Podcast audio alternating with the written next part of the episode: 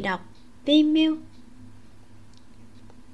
Chương 33 Giết người dưới hoa. Đối phó với người như nhiễm Mỹ Ngọc, Cần phải vừa nhanh vừa quả quyết, Nếu không chỉ thêm bực. Nhiễm nhan đang vội vã tìm vãn lục, Sau đó còn phải đi nhiễm phủ, tìm phụ thân thương lượng chuyện hôn sự với tần tứ lan. Không rảnh ở chỗ này, dây dưa với nàng ta nhiễm mỹ ngọc không ngờ, nhiễm Nhan dám làm vậy với nàng. Lại thêm cánh tay tê dại, nhất thời không phản ứng gì được. Còn chưa tới gần lều hoa mộc hương, trong không khí đã tràn ngập mùi hương, thấm sâu vào phổi. Tâm tình nhiễm Nhan hơi bình tĩnh lại, không nhịn được mà cười nhẹ. Xem ra nàng thật đúng vì quá vội vàng muốn thoát khỏi tầng mộ sinh mà đâm ra bực bội hôm nay, nàng xuất đầu lộ diện. Không biết có bao nhiêu phần là xuất phát từ chấp niệm của một pháp y đối với chân tướng vụ án. Bao nhiêu phần là bởi vì sợ tần mộ sinh thật sự bị định tội. Nhiễm gia sẽ vì bảo trì thanh danh mà đem việc này làm đến mức không thể vãn hồi. Nhiễm nhang chưa yêu đương lần nào, nhưng đã từng yêu thầm không ít người chẳng qua mỗi lần đều bởi vì phát giác bọn họ có vài khuyết điểm khó có thể chấp nhận. Cuối cùng đều không đi tới đâu. Ừ, dù vậy cũng không ảnh hưởng đến việc nàng mong đợi vào một tình yêu đẹp. Nàng là người có thói ở sạch có thể chịu đựng việc cùng tần mộ sinh ở chung nhưng quyết không thể chịu đựng được. Hắn là người nam nhân đầu tiên của nàng mặc kệ là thực chất hay chỉ là danh phận. Cho dù phải đấu tới cùng, nàng cũng tuyệt không lùi bước. Đây là tín ngưỡng trong nhân sinh của nhiễm nhang nhiễm nhang cùng thị tỳ ân phủ phân công nhau tìm kiếm trong hoa viên, liên tục mà gọi tên vãn lục. Nhưng trả lời các nàng, chỉ có mùi hoa thoảng trong gió cùng thanh âm cành lá sàn sạc. Thị tỳ kiến nghị thập thất nương, chắc phải qua nhà thủy tạ bên kia nhìn một cái. Nơi đó tiếng nước lớn quá, nói không chừng vãn lục cô nương nghe không thấy đâu. Nhiễm nhang tuy cảm thấy khả năng vãn lục ở đó không lớn, nhưng chẳng qua cũng chỉ đi thêm vài bước mà thôi. Vì thế gật đầu. Trong hoa viên bình thường đều không có người sao? Trong lòng nhiễm nhang cảm thấy kỳ quái, các nàng ở chỗ này tới lui một lúc lâu sao không thấy một cái thị tỳ hay gã sai vặt nào hết? Thị tỳ kia đáp hoa viên vào mùng 1, 15 mỗi tháng được xử lý một lần. Thời gian còn lại hơn phân nửa là không có người. Bởi vì mấy nương tử thích chơi đùa trong hoa viên trong phủ không cho mấy gã sai vặt hay những người không liên quan tiến vô. Bước vào lều hoa mọc hương cánh hoa như tuyết theo gió xoay tròn bay xuống. Mỹ lệ không gì sánh được. Hình dáng lều hoa mộc hương giống như một thông đạo dài. Ánh mặt trời chiếu vào. Không gian trong thông đạo đều ánh lên. Một ánh xanh mượt hay tuyết trắng vô cùng mỹ lệ. Càng đi về phía trước, cánh hoa nhỏ càng rơi nhiều hơn, lất phất đầy trời, như đại tuyết vào mùa đông. Trong lòng nhiễm nhang hơi khựng lại không đúng. Hiện tại còn chưa tới mùa cây mọc hương rụng hoa. Sao lại rụng nhiều như vậy? Mới vừa rồi đi ngang qua, rõ ràng cũng không nhiều như thế. Ngay lúc nàng đang ngẩng đầu nhìn hoa bay rợp trời, mùi hoa trong không khí bỗng nhiên lẫn thêm vị tanh ngọt. Lúc này, cánh hoa bay trong không trung lại có thêm sắc đỏ lẫn vào trong một vùng hoa trắng như tuyết. Màu đỏ lại càng thêm nổi bật. Trong lòng nhiễm nhang căng thẳng, bước nhanh về phía trước. Bên tai, thanh âm nước chảy dần dần to lên, quẹo qua một chỗ ngoặt, đập vào mắt một mảnh sáng ngời. Giữa màn hoa rơi rực rỡ là một nữ tử mặc váy lụa màu vàng nhạt bị treo trên lều. Thân hình theo gió nhẹ nhàng đông đưa trong màn mưa hoa, đang rào rạc rơi xuống. Sức nặng làm giá lều hoa mộc hương kẻo kẹt, rung động. Trong đầu nhiễm nhang trống rỗng mất hai giây. Tiếng kêu sợ hãi của thị tỳ bên cạnh làm nàng phục hồi lại tinh thần. Sắc mặt tái nhợt mà nhìn rõ mặt thiếu nữ đang bị treo ở trên kia. Mắt phượng một mí, mũi thon môi mọng khóe miệng một nút ruồi son nho nhỏ. Rõ ràng, chính là vãn lục. Cái cảm giác máu toàn thân như đông lại, quen thuộc kia lại trở về. Đó là lần khảo nghiệm tàn khốc nhất trong đời pháp y của nhiễm nhang lần đó, người nằm trên bàn giải phẫu dưới mũi dao của nàng chính là người bạn thân nhất, một nữ cảnh sát hình sự đã bị nhiều người tập kích, lăng nhục rồi vứt xác.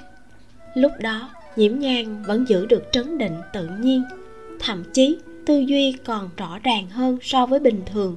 Sau khi bắt được hung thủ, nàng bệnh liệt giường đến nửa tháng, rồi khôi phục như thường.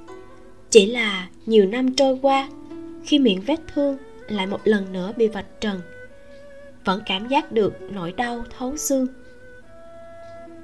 nhiễm nhang, ổn định cảm xúc, quát lên với thị tỳ đang kinh hoảng thất thố bên cạnh. Đi kêu mọi người lại đây hỗ trợ. Thị tỳ kia bị dọa đến tàn nhẫn, đã sớm mất đi năng lực suy nghĩ. Nghe thấy giọng của nhiễm nhang, liền thất tha thất thểu mà chạy đi. Vừa chạy, trong miệng vừa không ngừng thì thào, chết người rồi, chết người rồi! Hốc mắt nhiễm nhang đỏ lên, ngẩng đầu, nhìn trầm trầm khuôn mặt trắng bệch của vãn lục. Nhớ tới biểu tình của nàng, luôn là mày liễu dựng ngược như gà mẹ, hộ gà con, cùng hình ảnh người bạn tốt đã bị chết thảm kia, chậm rãi hợp lại trong đầu nhiễm nhang. Cả hai đều mang tính cách sang sảng, hoạt bát, đều ghét cái ác như kẻ thù giống như một người mà chết thảm hai lần. Nhiễm nhang nỗ lực vứt hết thảy những hình ảnh gây ảnh hưởng cảm xúc ra khỏi đầu, nhanh chóng quan sát hiện trường. Giá đỡ cây mộc hương không quá cao, khoảng 8-9 thước. Trên mặt đất tán loạn cánh hoa là mấy dấu chân nhỏ hỗn loạn, cho thấy vừa rồi có một đám nữ tử đã đi qua để lại. Bên cạnh là một cái ghế cao bị ngã. Nhìn độ cao vừa vặn đến chân của vãn lục. Mà vãn lục tóc mai tán loạn, quần áo tản ra, lộ ra kha tử vá víu cũ kỹ bên trong. Kha tử hoàn toàn không tổn hao gì. Ánh mắt nhiễm nhang dừng ở mảnh vải đang treo nàng. Hẳn là đai lưng của vãn lục. Loại tình huống này trong pháp y gọi là ngạt thở cơ học chỉ những trường hợp người hít thở không thông hay có chướng ngại hô hấp do bạo lực gây ra. Treo cổ chết ngọt chết, bị siết chết, bị bóp chết ngọt nước chết đều có thể được liệt vào trường hợp ngạt thở cơ học. Từ này, dùng phổ biến cho trường hợp bị giết. Tình trạng của vãn lục rõ ràng là sau khi bị người dùng cách trên giết rồi tạo hiện trường giả là thắt cổ tự sát. Hiện trường này được bố trí rõ ràng, tinh tế hơn so với bên ngọc lan cư nhiều. Chỉ là hung thủ tựa hồ quên tạo ra điều kiện quan trọng nhất, đó là động cơ. Mặc kệ tự sát hay là bị giết, dù sao cũng phải có cái nguyên nhân chứ. Một người đang yên lành vì sao lại tự sát? Như thế nào? Lại ở trong phủ người khác mà tự sát. Một dòng máu tươi theo chân vãn lục chảy xuống, nhiễm hồng mấy cánh hoa, nhiễm nhang đi vòng ra phía sau. Ngửa đầu nhìn lên, thấy rõ sau cổ vãn lục có một lượng lớn máu vẫn đang rỉ ra.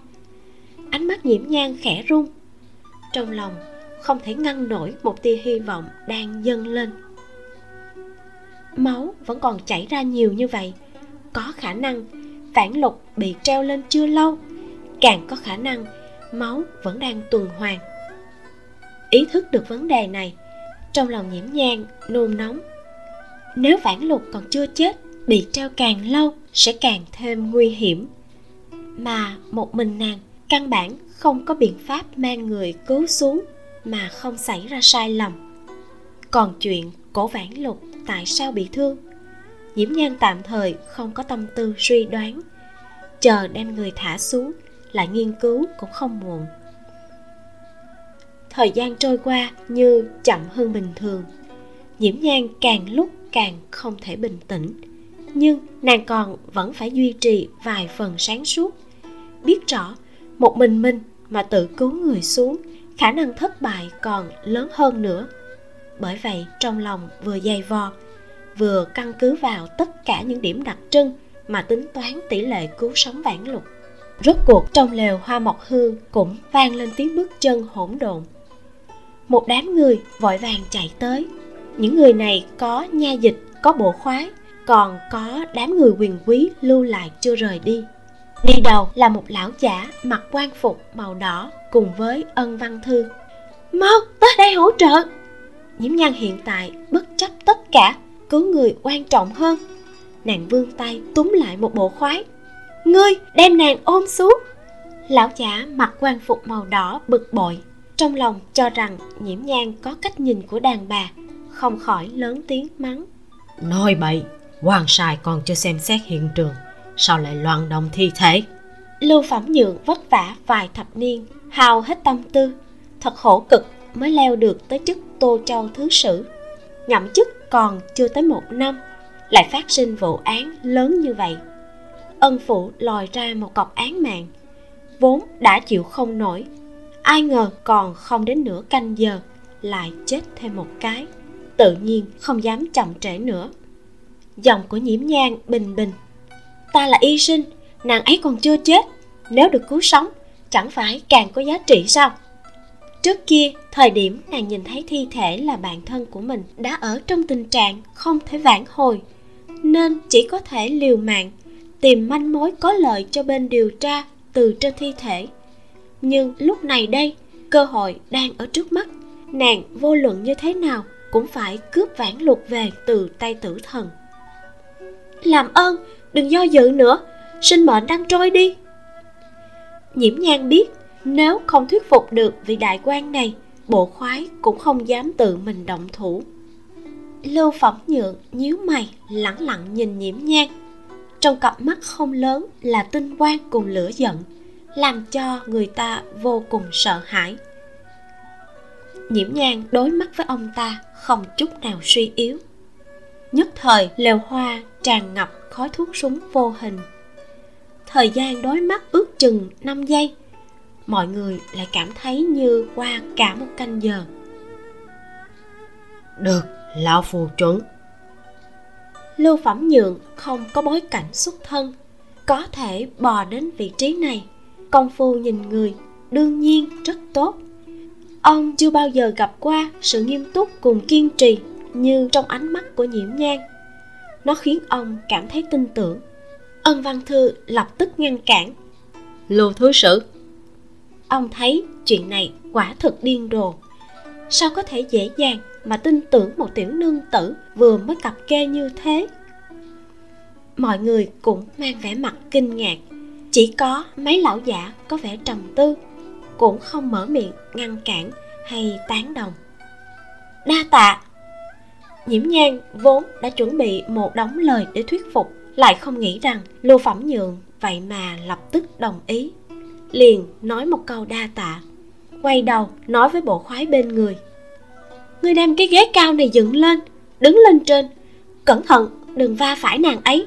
Sau đó cẩn thận ôm lấy nàng để một người khác trèo lên chậm rãi cởi nút thắt.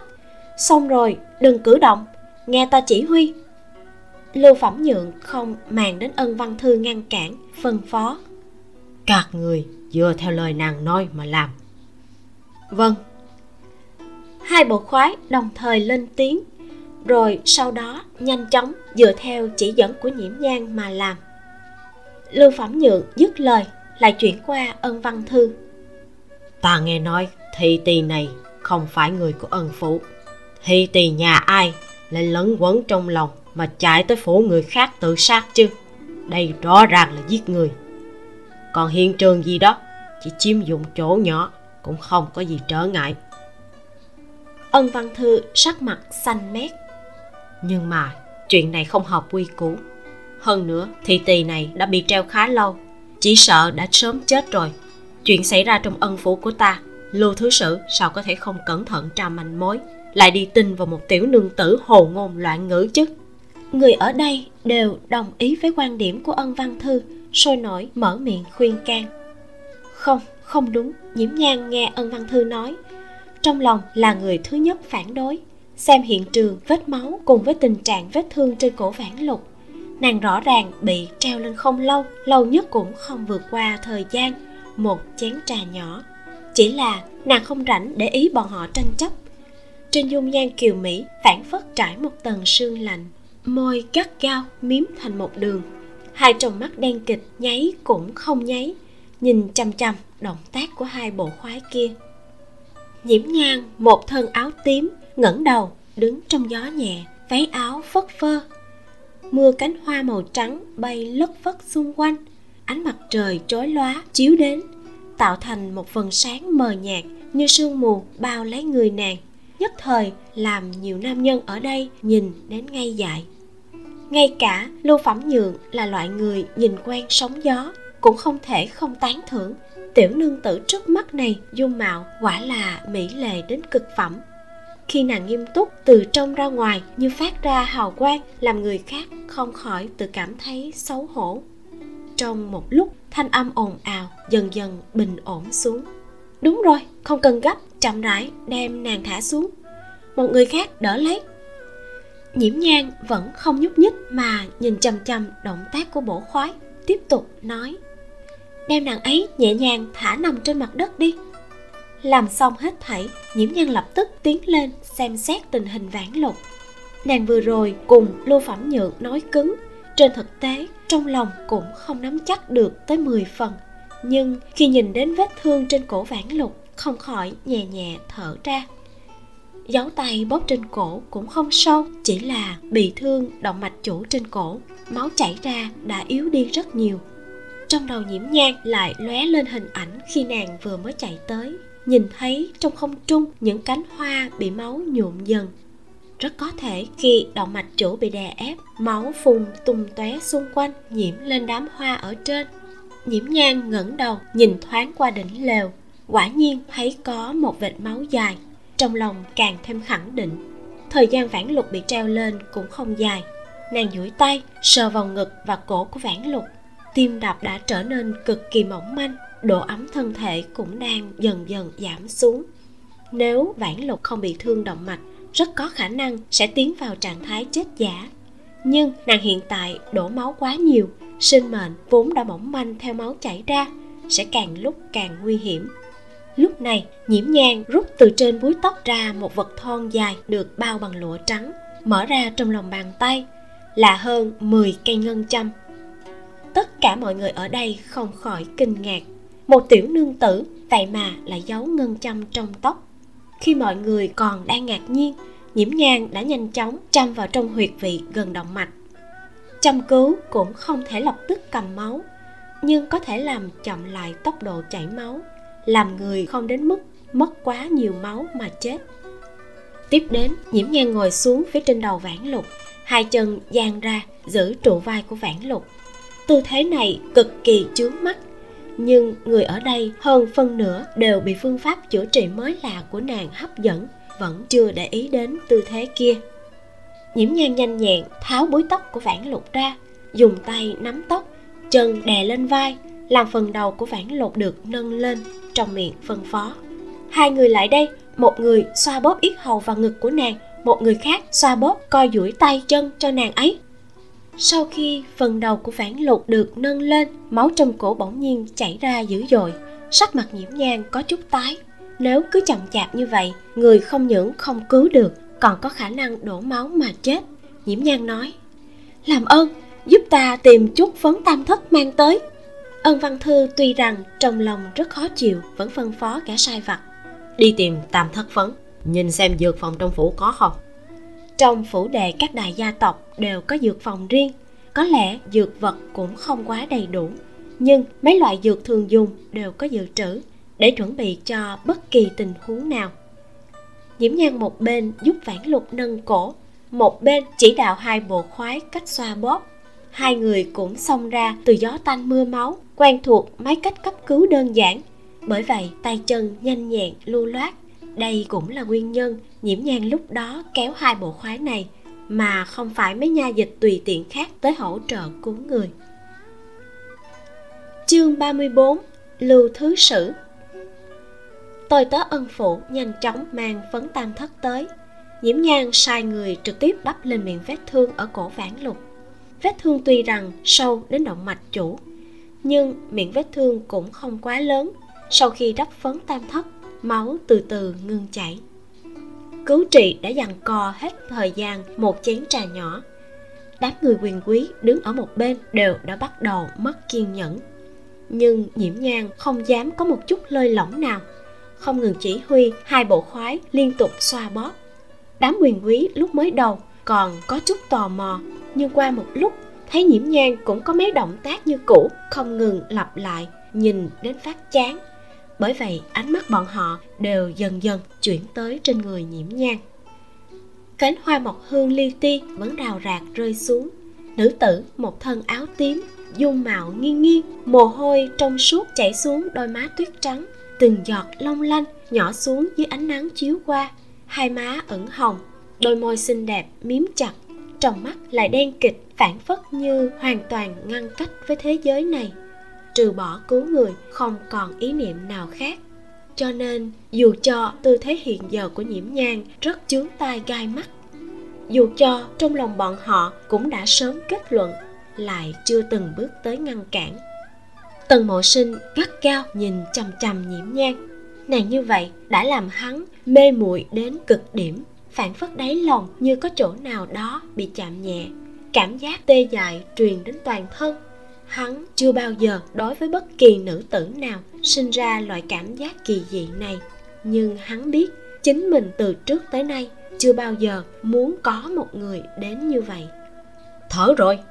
Bộ khoái đang xoa bóp phần cổ và yết hầu cho vãn lục ngạc nhiên kêu lên. Hắn chẳng qua là nghe lưu thứ sử sai phái trong lòng lại không nghĩ thật có thể đem người cứu sống. Ai mà ngờ tiểu nương tử mỹ mạo này lại thành công thật sự? Lưu thứ sử cùng đám quyền quý đang mơ màng sắp ngủ, sôi nổi tiến lên nhìn. Đặc biệt là ân văn thư, hai mắt mở lớn, tiến đến đằng trước. Khi hắn thấy phản lục hô hấp đều đặn, trên mặt biểu tình càng thêm khó có thể tin. Kỳ thật vãn lục vẫn luôn có hô hấp, chẳng qua cực kỳ mỏng manh. Trải qua phương pháp cứu trị này, miệng sẽ bắt đầu thở ra được. Hô hấp bình thường dần dần được khôi phục nhiễm nhan thoáng nhẹ nhàng thở ra, nói với hai bộ khoái. Đa tạ hai vị. Lại chuyển qua lưu phẩm nhượng. Đa tạ lưu thứ sử tín nhiệm. Thập thất nương tần mộ sinh thấy thần thái nhiễm nhan có chút mỏi mệt, cảm thấy đau lòng, vội vàng tiến lên đỡ nàng. Không cần. Nhiễm nhan duỗi tay ngăn hắn, nhìn nhìn vãn lục còn chưa tỉnh trên mặt đất, trong mắt hiện lên một tia tàn nhẫn có người dám khi dễ trên đầu nàng. Nếu lần này chỉ vì che giấu chính mình mà từ bỏ bắt giữ hung thủ, nàng ngày sau làm sao đối mặt với vãn lục? Lưu thứ sử, ta có thể nói chuyện riêng với ngài được không? Nhiễm nhang nhìn thẳng lưu phẩm nhượng. Lưu phẩm nhượng nhìn chằm chằm đôi mắt nặng nề của nhiễm nhang trong lòng càng thêm ngạc nhiên. Tiểu nương tử này nhìn qua bất quá mới vừa cặp kê không lâu lại trầm tĩnh làm người phát lạnh. Trong ánh mắt nàng không có khiêm cung hàm súc cũng không có ngạo mạn như những nữ tử khác. Đôi mắt nàng khi nhìn thẳng vào người khác phản phất như có thể thấy toàn bộ bí mật ở đáy lòng họ. Được. Lưu phẩm nhượng lại lần nữa đáp ứng thỉnh cầu của nhiễm nhan. Lần này mọi người lại không phản đối chỉ là ánh mắt nhìn nhiễm nhan đã khác. Lưu phẩm nhượng xoay qua nói với mọi người lưu mổ rời đi một lát chậm trễ chư vị. Thỉnh bao dung. Mọi người sôi nổi khách khí nói. Lưu thứ sử cứ tự nhiên. Lưu phẩm nhượng nhìn nhìn xung quanh rồi vòng qua vãn lục đang còn nằm trên mặt đất đi về hướng nhà thủy tạ. Bên trong nhà thủy tạ vẫn còn la liệt tịch kỹ từ bữa tiệc trà nửa đường chết non. Thác nước nhỏ như dải lụa trắng uyển chuyển rào rào chảy vào trong hồ kích khởi từng tầng gợn sóng lên trên mặt nước. Lưu phẩm nhượng dừng ở bên lan can bảo hộ quay đầu hỏi. Nương tử có gì muốn hỏi? Nhiễm nhan rất bội phục vị lão giả mặc quan phục tứ phẩm màu đỏ lại có dung mạo bình thường này. Đối mặt với sự tình vừa rồi không phải ai cũng có thể ra quyết định vô cùng dứt khoát giống như ông ta. Trong đầu nhiễm nhan cẩn thận tìm từ ngữ vãn lục mất máu quá nhiều tuy rằng đã cứu được trở về nhưng một chốc vẫn chưa thể tỉnh. Cho nên hân là chủ tử của nàng. Ta có trách nhiệm đem hết thảy những gì đã thấy nói cho lưu thứ sử nghe. Nhiễm nhan tuy rằng không định giả ngu ngơ ngây thơ nhưng nàng cũng không tính để lộ hoàn toàn. Trong hoàn cảnh lạ lẫm người thông minh đều sẽ lựa chọn che giấu thực lực. Nhìn thấy? Người nhìn thấy gì? Đôi mắt không lớn của lưu phẩm nhượng chỉ phát ra ánh nhìn bình tĩnh, không có chút dao động nào, không lộ ra bộ dáng cảm thấy hứng thú, cũng không làm người khác cảm thấy không được coi trọng. Nhiễm nhan không để bụng bình tĩnh, nói, người mua sát phản lục là nữ tử. Lưu phẩm nhượng không tiếp tục đặt câu hỏi, chỉ nhìn nàng, chờ nàng nói tiếp, trong lòng lại thập phần nghi hoặc. Dựa vào đâu mà nàng đã nhận định hung thủ là nữ tử? Nhiễm nhang, minh bạch ý tứ của hắn, hơi miếm môi, phản phất hào quyết tâm, hít sâu một hơi. Khi ta đang cứu vãn lục, ta phát giác cổ nàng có dấu vết bị người dùng tay bóp nhưng bởi vì hung thủ dùng lực không đủ lớn, cho nên chỉ làm vãn lục nghẹt thở thôi. Hơn nữa, móng tay hung thủ vừa dài vừa sắc nhọn. Khi bóp cổ tay vãn lục, móng tay có cắm vào phần cổ, gây tổn thương đến động mạch chủ hung thủ trong lúc hoảng loạn đã không chú ý tới, đem vãn lục treo lên trên lều. Hơn nữa, ta cho rằng người giết hại vãn lục cùng với người giết hại thị tỳ của ân tam nương là một. Lưu phẩm nhượng tuy là có bản lĩnh, thái sơn có sập cũng không đổi sắc, nhưng những gì nhiễm nhan nói vẫn làm hắn lộ ra thần sắc kinh ngạc. Dù là vậy, làm sao có thể xác định hung thủ nhất định là nữ tử? Khóe môi nhiễm nhan hơi nhếch, lộ ra một nụ cười lạnh lùng, móc khăn từ trong tay áo, để trong lòng bàn tay mở ra. Ta tìm được thứ này ở miệng vết thương trên cổ của vãn lục. Dưới ánh mặt trời, một vật hình trăng non màu đỏ nằm trên khăn gấm trắng như tuyết. Đây là một cái móng tay đã được nhuộm đan khấu. Đan khấu là một loại màu sơn móng của các mỹ nhân thời cổ đại, được chế từ một hay vài loại hoa rồi có trộn tá dược lưu phẩm nhượng duỗi tay cầm lên, giơ lên trước mặt cẩn thận quan sát. Móng tay này không chỉ được nhuộm đang khấu, hơn nữa phần móng hình trăng non bị gãy ra được cắt tỉa vô cùng khéo léo. Có thể thấy được, chủ nhân của đoạn móng tay gãy này không chỉ là một nữ tử, còn là một nữ tử có thân phận không thấp. Thị tỳ bình thường bởi vì ngày thường phải lao động, nuôi móng tay dài không tiện móng tay họ hơn phân nửa đều sẽ không quá dài, càng không nhuộm đan khấu. Lưu phẩm nhượng gật gật đầu, tỉnh bơ đem cái móng gãy bao lại nhét vào tay áo mình. Khóe miệng nhiễm nhang giật giật, tốt xấu gì, cái khăn kia cũng là của một tiểu nương tử. Lão già này sao lại không biết xấu hổ mà chiếm tiện nghi như thế? Nhiễm nhang thu hồi ánh mắt, tiếp tục nói, khi nãy ta thuận tay kiểm tra một chút phần đầu của vãn lục sau đầu có một cục u giống như bị người dùng vật gì đó như gậy gỗ tập kích. Theo như người phân tích toàn bộ phu nhân nương tử hôm nay ở đây phàm là trên móng tay có đàn khấu đều có hiểm nghi. Lưu phẩm nhượng đối với phân tích của nhiễm nhan đã không còn kinh ngạc như lúc đầu. Ngược lại lại có cảm giác như đang cùng đồng liêu thảo luận vụ án. Chẳng qua trên quan trường sẽ không có người như nàng. Cái gì cũng nói thẳng nhiễm nhan nhắc nhở. Phạm vi có lẽ nên thu nhỏ lại. Người này có thể ở trong thời gian ngắn tìm được một cái ghế cao đặt ở hiện trường. Hiển nhiên là cực kỳ quen thuộc ân phủ. Giả sử nàng ta không phải là người của ân phủ, thì cũng là người quen của ân phủ.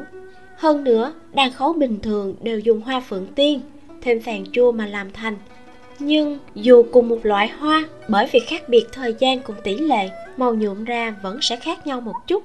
Đan khấu rất khó lau sạch, nhưng có thể nhuộm lại. Thời gian lên màu ngắn nhất của nó là nửa canh giờ, cho nên lưu thứ sự phải nhanh một chút mới được. Phân tích qua một phen, phạm vi đích xác rút nhỏ rất nhiều. Còn có một điểm nhiễm nhan không nói. Hung thủ, nếu cả sức lực bóp chết vãn lục đều không có, thì rất khó nhanh chóng đem nàng ta treo lên điều này chứng minh hung thủ có ít nhất một đồng lõa. Nhiễm nhan biết điểm này mặc dù nàng không nói ra, cũng không thể qua mắt được lưu thứ sử.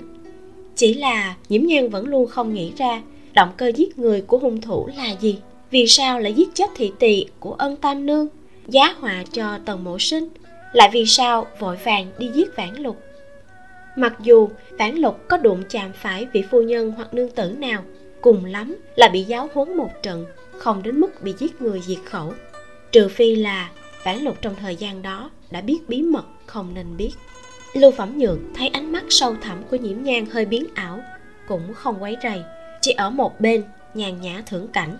Sau một lúc lâu bỗng nhiên nói hậu hòa viên của ẩn phủ quả nhiên thành u. Còn không phải sao?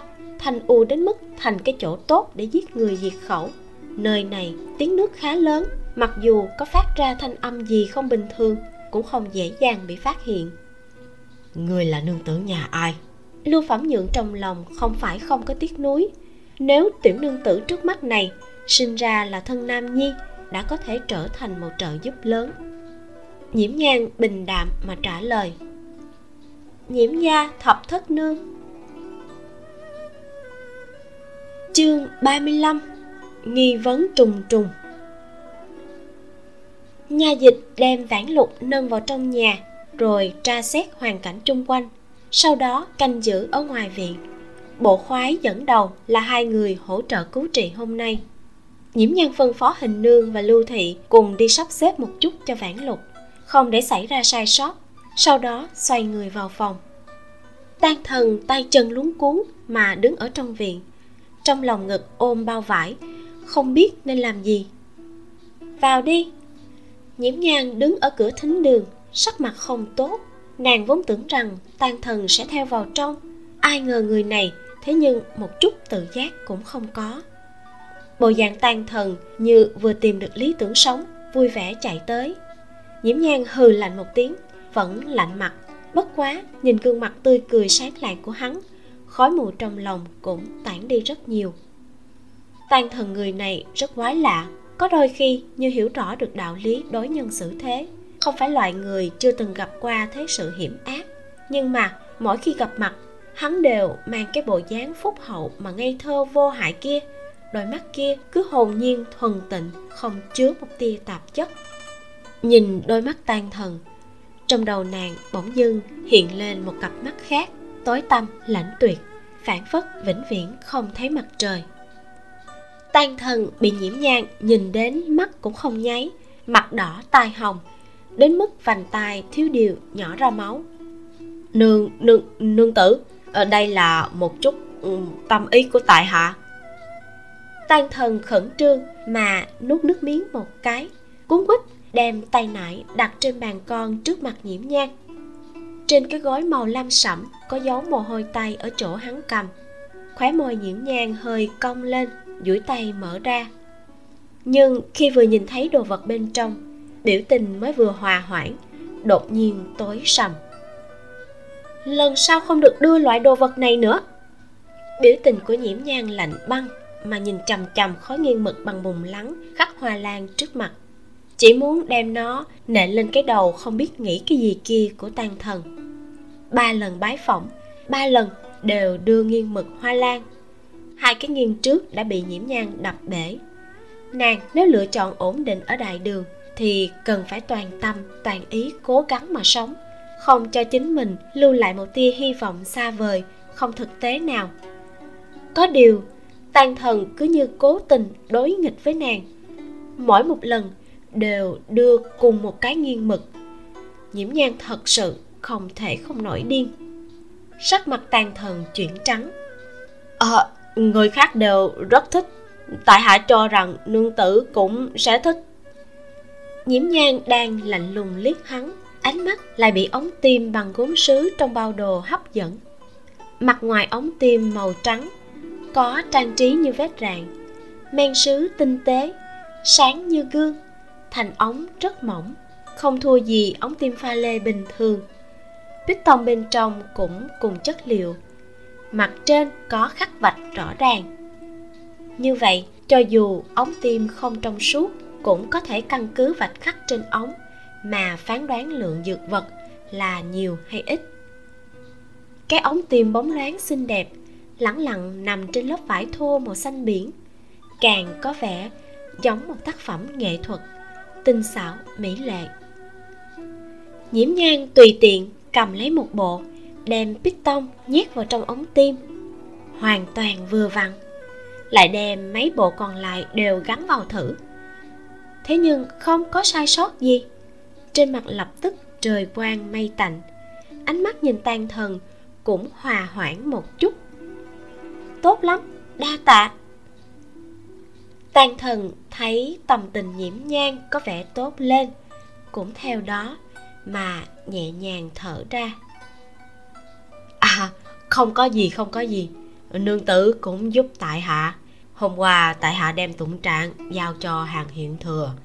Ông ấy nói à, viết được đến nói có sách mắt có chứng như vậy tất nhiên có thể làm cho thứ sử trà rõ án này.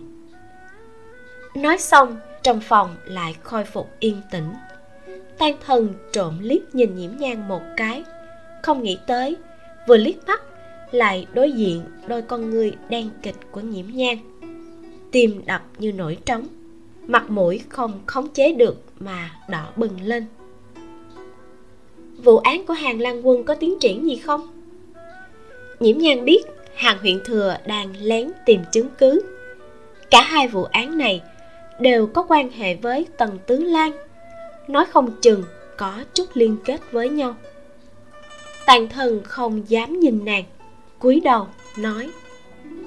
Căn cứ kết quả nghiệm thi của nương tử, hàng huyện thừa cảm thấy hung thủ có khả năng là ở thải tú quán hoặc trong phủ hàng gia. Ừ, gần đây thải tú quán đóng cửa nghỉ ngơi, nơi này lại không thuộc huyện tấn lăng. Ông ấy cũng không có tìm hiểu được tin tức gì. Hàng huyện thừa hiện tại hoài nghi một thị tỳ bên người của hàng lăng quân nhưng còn chưa tìm được chứng cứ. Nhiễm nhan hỏi vì sao lại hoài nghi thị tỳ kia? Tăng thần nói ờ thị tỳ kia là được hàng lang quân mua từ nông thôn từ lương dân bị bắt thành nô tịch. Nghe nói hồi còn ở nông thôn nàng ta có một nam nhân thành mai trúc mã hai người từ nhỏ đính hôn. Hàng huyện thừa uh, hoài nghi là nàng ta ghi hận trong lòng nên mới đầu độc. Nhiễm nhan gật gật đầu. Xem ra hàng gia cũng không phải cái thứ tốt gì. Khinh nam bá nữ, hàng sơn còn vì tư dục bản thân mà hủy nhân duyên người khác. Tuy rằng nhiễm nhan đối với phá án cảm thấy rất hứng thú, nhưng cũng biết nơi này là đại đường. Có những chuyện không tới phiên nàng quản, tốt nhất là không dính vào. Có điều có thật như hàng huyện thừa hoài nghi như vậy hay không? Thì nhiễm nhan cảm thấy không chắc. Tan thần thật cẩn thận gọi. Nương tử. Nhiễm nhan hơi nhướng mày ý bảo hắn tiếp tục nói. Nàng hiện tại có chút hiểu biết tan thần. Một khi hắn dùng cái giọng điệu này đảm bảo là không có chuyện gì tốt. À, à hôm nay ở vương thị thôn bên cạnh có tới mời ta viết tụng trạng. Nói là nam nhân của nàng ta bị người ta hại. À, tại hạ muốn mời nương tử à... tan thần ngượng ngùng không dám nói tiếp. Dù gì nhiễm nhang vốn xuất thân cao quý lại là một nương tử. Cứ liên tục thỉnh người ta đi đối mặt thi thể. Hắn trong lòng rất là băn khoăn. Bộ dáng ngượng ngùng của tan thần cũng không làm người khác cảm thấy phản cảm. Trong mắt nhiễm nhang thì ít nhất so với bộ dạng nổi ngốc của hắn thuận mắt hơn nhiều. Lần trước là giao dịch, lần này thì sao? Người tính toán lấy cái gì mà hồi báo ta? Không biết vì sao, nhiễm nhan thấy bộ dạng của hắn như vậy, cũng muốn trêu đùa một chút. Tan thần nhất thời cứng họng. Hắn là một thầy dạy học nghèo. Lấy cái gì đi báo đáp người ta chứ? Nghĩ tới nghĩ lui chỉ còn biết ngượng ngùng nói. Là tại hạ quá đường đột tại hạ một nghèo hai trắng à, không có gì báo đáp. Thân thể nhiễm nhang vừa mới khôi phục không lâu hôm nay lại thêm một hồi lăn lộn có chút mệt mỏi hơi nghiêng người dựa vào ghế cong rủng mắt suy ngẫm. Tan thần cũng không phải hoàn toàn là một con mọt sách bề ngoài, thoạt nhìn vừa ngốc vừa khó đỡ. Chỉ là trước mắt xem ra, hiệu suất cùng chất lượng làm việc đều nhất lưu. Hơn nữa, lại là người cho nàng cảm giác có thể tin được. Sau này tất nhiên còn có thể dùng đến, giúp hắn vài lần cũng không phải chuyện gì lớn, chỉ sợ là hắn không biết điểm dừng. Tan thần đứng dậy, hơi co quắp, nói nương tử. Những đồ dùng kèm với ống tim. Tại hạ làm xong sẽ đưa qua. Ờ tại hạ cáo từ. Tan thần thấy nhiễm nhan thật lâu không đáp lại. Còn tưởng là mình vừa yêu cầu quá phận. Chọc nàng không vui, liền đứng dậy rời đi. Vừa mới đi đến cửa phòng, liền nghe thấy thanh âm thanh lãnh ở phía sau. Ta sẽ suy xét. Tàn thần nao nao, vui sướng chắp tay nói với nhiễm nhan. À, đa tạ nương tử. Đừng vội cảm ơn ta vẫn chưa nói là sẽ đáp ứng ngươi đâu. Nhiễm nhan nhàn nhạt nói. Những lời này không hề ảnh hưởng đến tâm tình của tan thần.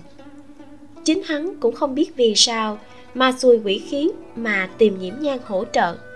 Kỳ thật hắn có thể cứ như vậy mà viết tụng trạng. Dù gì trước đây cũng đã viết qua nhiều lần trừ vụ hàng sơn, không có lần nào yêu cầu nghiệm thi. Lần này cũng không ngoại lệ. Tàn thần đi rồi. Hình nương mới từ trong phòng vãn lục đi ra. Thấy nhiễm nhan xoa xoa đầu, liền bước lại giúp nàng. Cảm ơn. Nhiễm nhan nói theo thói quen. Hình nương cười. Nương tử còn khách sáo với lão nô làm gì? Lẳng lặng mà xoa xoa một hồi. Hình nương trung quy nhìn không được mới nói. Nương tử à tàn tiên sinh tới thường xuyên như vậy, tám phần là có ý với ngài. Ngài là người có hồn ước, vẫn là đừng cùng hắn thân cận quá. Vạn nhất bị à già bà bà tương lai biết, mỗi ngày sau này sẽ khó yên ổn.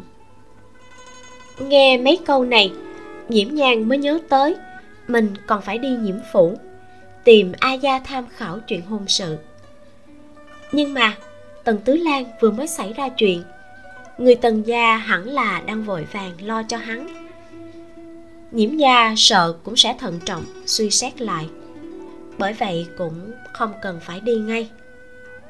Nhiễm nhan hỏi, lưu thị tới chưa? Nhắc tới lưu thị vẻ mặt hình nương lộ ra vài phần tán thưởng. Đúng rồi lưu thị rất là biết lễ nghĩa. Còn có một tài theo thùa theo phong cách tô châu rất đẹp. Nương tử cần gặp nàng ta ư. Tạm thời không cần bà trước tiên đi thỉnh sư phụ lại đây nhìn thương thế của vãn lục một cái đi. Hình nương ứng tiếng rời khỏi thính đường nhiễm nhang kéo thân mình mỏi mệt đi ra chỗ đống mốc xanh. Lấy ra mấy cái vỏ trái cây, mì sợi đầy mốc xanh. Dùng mấy que trúc mảnh cố định chúng trong dung dịch nuôi cấy.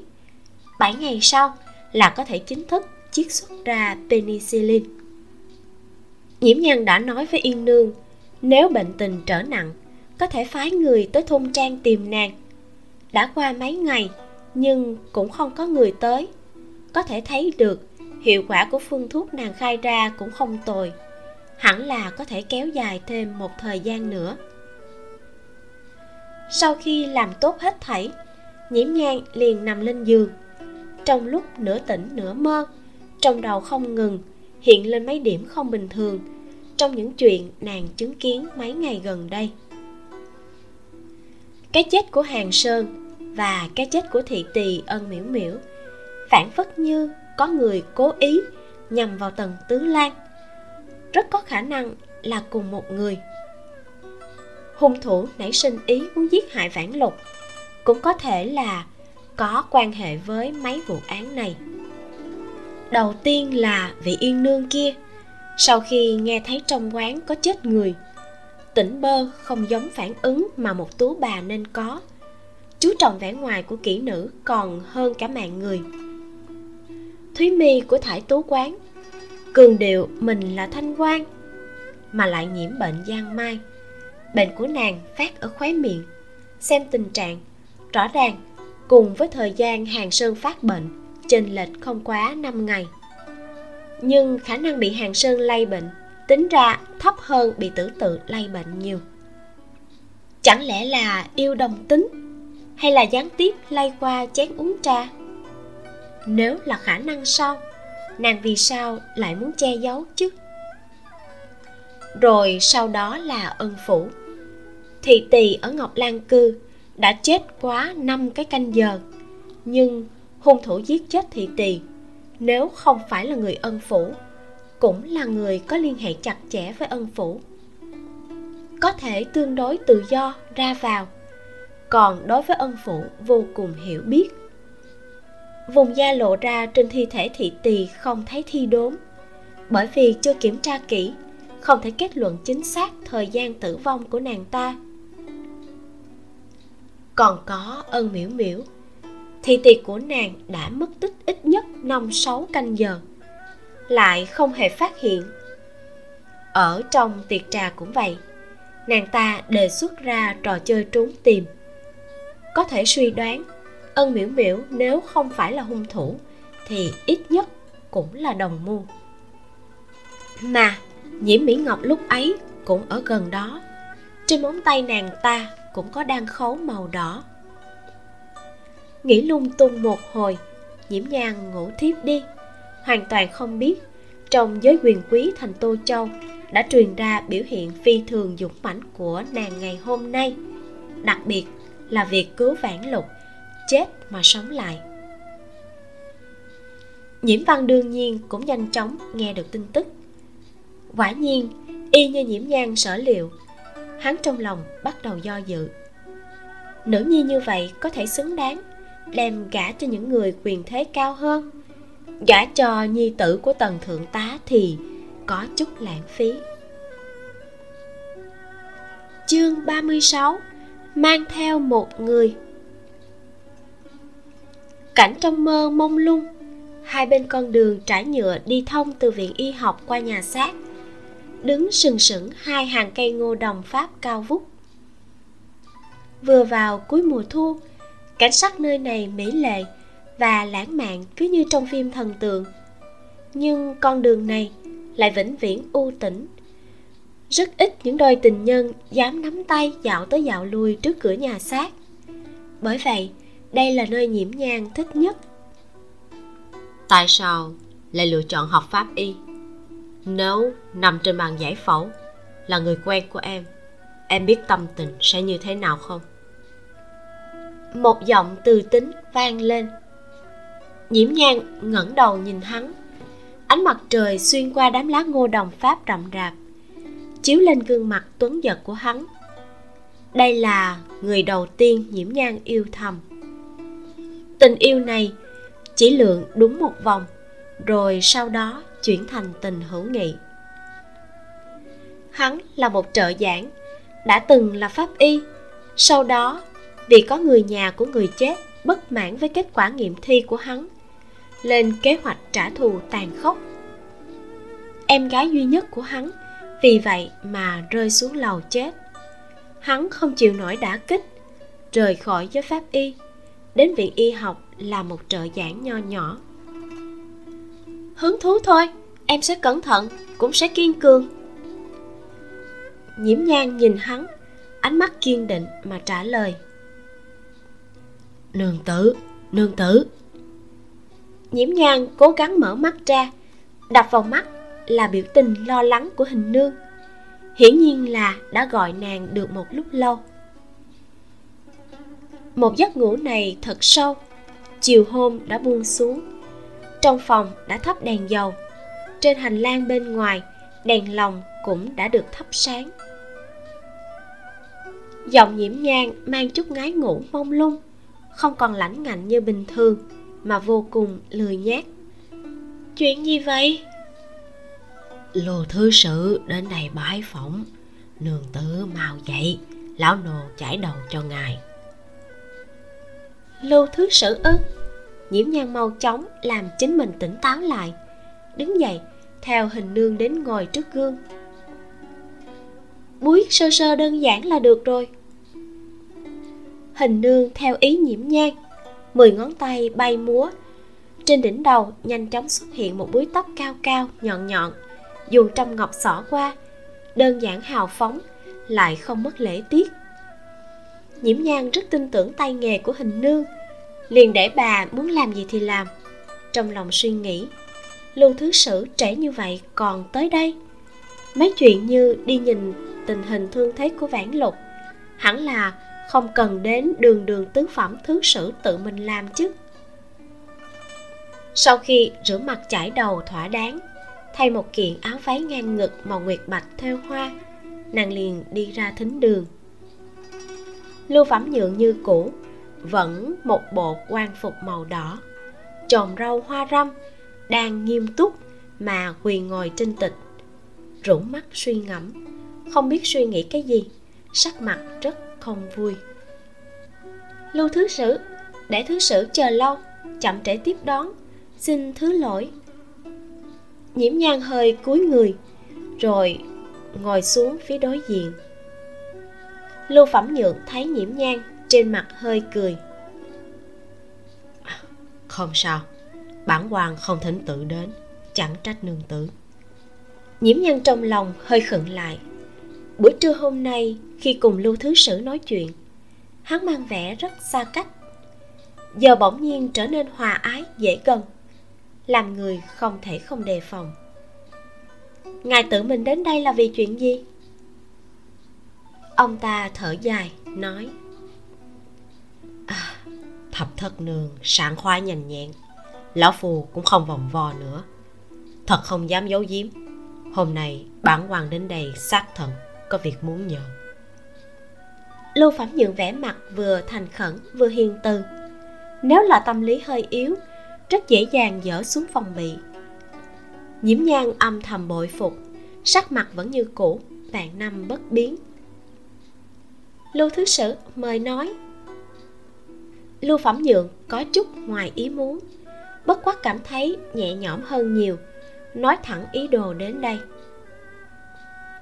Thập thất nương nói vậy có biết chuyện dương phán từ bị phát bệnh mà bỏ mình không? Nhiễm nhang gật đầu.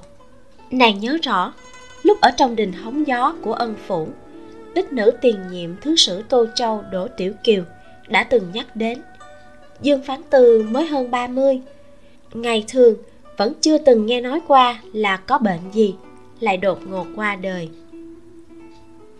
Ta ở thư phòng trong phủ dương phán Từ đã tìm ra được vài điểm đáng ngờ. Nhưng phải sau bảy ngũ tác kiểm nghiệm thi thể, cả phòng tam tuần nối danh cũng tra không được nguyên nhân chết. Chỉ suy đoán là bệnh đột phát đối với kết quả này không chỉ có bản quan không tin cả người nhà dương phán tư cũng không tin. Bọn họ dần tụng trạng yêu cầu trà rõ vụ này.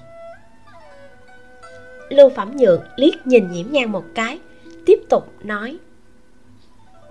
Cho nên bản hoàng muốn thỉnh thập thất nương đến nhìn xem có thể trà ra kết quả gì hay không nhiễm nhan cũng không cần hỏi phong tam tuần vì cái gì, sẽ chỉ ra nàng. Có một câu nói là, giấy không thể gói được lửa.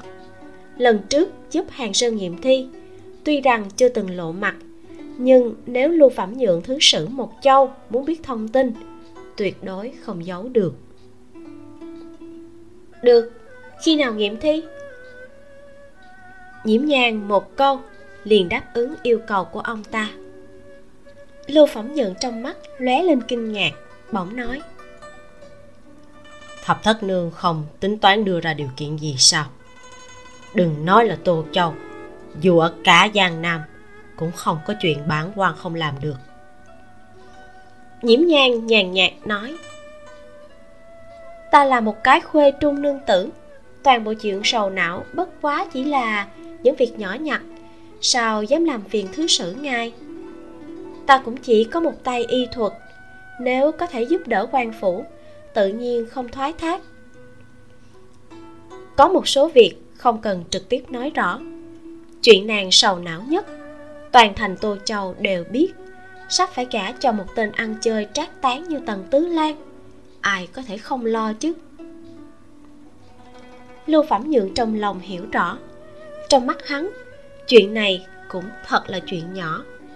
Nhiễm văn người kia lỗ tai cực mềm, chỉ cần ở thời điểm mấu chốt, kích động một hai câu, quyết định của hắn tất nhiên sẽ bị dao động. Lưu phẩm nhượng nói, việc này bản hoàng không muốn cho người ngoài biết. Tối nay liền đi đình thi quán của phủ nhà nghiệm thi luôn, có được không? Tối nay. Đêm hôm một cái nương tử đi theo nam nhân ra cửa. Mặc kệ có phát sinh nguy hiểm hay không truyền ra cũng không dễ nghe. Lưu phẩm nhượng tựa hồ biết nhiễm nhan cố kỵ. Người cứ yên tâm bản hoàng có thể bảo đảm chuyện lần này sẽ không bị truyền ra ngoài. Không cần lo lắng thành danh bị hao tổn. Vậy đa tạ lưu thứ sử. Nhưng mà ta còn muốn mang theo một người. Khóe môi nhiễm nhang cong lên, đôi mắt đen kịch hơi gợn sóng lăn tăng trong phút chốc, tựa hồ cả gian nhà như bừng sáng. Lưu thứ sử có phải là vị quan tốt hay không? Tạm thời vô pháp bình luận. Nhưng cho tới giờ này, nàng đoán hắn cũng sẽ không làm ra chuyện gì xấu xa. Hơn nữa thân phận nhiễm nhan là nhiễm thị đích nữ. Cho dù có muốn làm chuyện trái phép tắc cũng phải cân nhắc. Cho nên nhiễm nhan cũng không lo lắng trong chuyện này có trá. Nhưng mà, không lo thì không lo. Nhiễm nhan trước khi xuất phát, vẫn giấu trong người khá nhiều vật phòng thân như độc dược, ngân châm, chủy thủ. Phàm là có thêm một phân bảo đảm, nàng từ trước đến nay sẽ không để sót. Lưu phẩm nhượng rất thưởng thức thái độ dứt khoát, lưu loát, cùng với sự quyết đoán của nhiễm nhan. Vốn dĩ, trong lòng còn lo lắng tiểu nương tử này sẽ bị thi thể dọa sợ. Hiện tại lại yên tâm không ít. Hết thảy chuẩn bị thỏa đáng. Cái người bị nhiễm nhan chỉ tên muốn mang theo kia đang mang một biểu tình chấn kinh mà đứng trong thôn trang nếu không, thì với một bộ áo bào màu tro, trường thân ngọc lập cũng ra vài phần phong tư. Đứng ngẩn ra hồi lâu, tăng thần quay sang, nhà dịch đang đứng bên cạnh, hạ giọng hỏi. Vị đại ca này không biết lưu thứ sử vì sao phải gặp tại hạ? Nhà dịch kia mắt nhỏ, môi dày, thấp hơn tan thần cả cái đầu chỉ nhàn nhạt, liếc nhìn hắn, rồi tiếp tục nhìn thẳng, hoàn toàn không có ý định phản ứng. Ánh mắt tan thần, u oán mà nhìn chằm chằm nha dịch. Duỗi tay, sờ sờ tay áo của mình. Chỉ có năm văn tiền. Hắn biết được, mấy nha dịch này không nhận được chỗ tốt, tuyệt đối sẽ không lộ ra nửa điểm tin tức. Nhưng chỉ có năm văn tiền chỉ sợ tên kia cả nhìn cũng không thèm. Đây còn là tiền ăn bảy tám ngày của hắn nữa. Vì thế, hắn đành phải đánh mất ý niệm thu mua nhà dịch. Tiếp tục, dùng ánh mắt u oán, thống khổ mà nhìn nhà dịch kia. Ước chừng kiên trì được một khắc, nhà dịch kia đang đứng như lão tăng nhập định. Bỗng nhiên, ném lại một ánh mắt sắc như dao thanh âm lạnh lùng. Bên kia cũng có mấy cái huynh đệ. Người gì sao luôn nhìn chằm chằm mổ lại nhìn nữa coi chừng mổ thiến người á. Nhà dịch bên cạnh trào phúng, nói. Ta thấy không cần ngươi thiến đâu. Tiểu tử này sợ cũng không dựng được à bọn họ cho dù không đối diện với ánh mắt ai oán của tan thần, cũng cảm thấy lông tơ cả người dựng đứng, huống chi là bị nhìn chằm chằm sắc mặt tàn thần đỏ lên, phẫn nộ nói. Khổng tử nói, quân tử kính mà vô thất, giữ nhân cung mà hữu lễ, tứ hải giai huynh đệ. Tử lại nói, bất học lễ, vô dĩ lập, thái độ cùng người kết giao kính cẩn mà hợp lễ tiết, mới là việc làm của người quân tử. Tại hạ bất quá hỏi vài câu, các người không muốn trả lời thì thôi, sao lại mở miệng hạ nhục người khác chứ? Đám nha dịch nghe xong, sửng sốt. Bọn họ tuy rằng nghe không hiểu, nhưng vẫn biết mấy chữ khổng tử nói. Tuy rằng bọn họ không được đi học, nhưng đối với dạy bảo của bậc thánh hiền cũng không dám tùy ý chế nhạo. Bèn hậm hực ngậm miệng, tiếp tục làm thủ vệ đầu gỗ. Nhiễm nhang vừa bước theo lưu thứ sử ra ngoài liền thấy cảnh tàn thần đang ngạnh cổ giáo huấn đám nha dịch. Khóe miệng khẽ nhất thầm nghĩ, bệnh khùng này nếu không phát với nàng thì nhìn vẫn rất thú vị. Kết thúc phần chính đã qua 36 chương rồi. Các bạn có biết ai là năm chính không? Chắc chắn không phải cái tên tan thỏ ngốc nghếch rồi. Tôi dược sư cũng không phải đâu nha nam chính sẽ xuất hiện trong phần sau với một cách thật đặc biệt và trong một tình huống hết sức éo le. Mời các bạn đón nghe.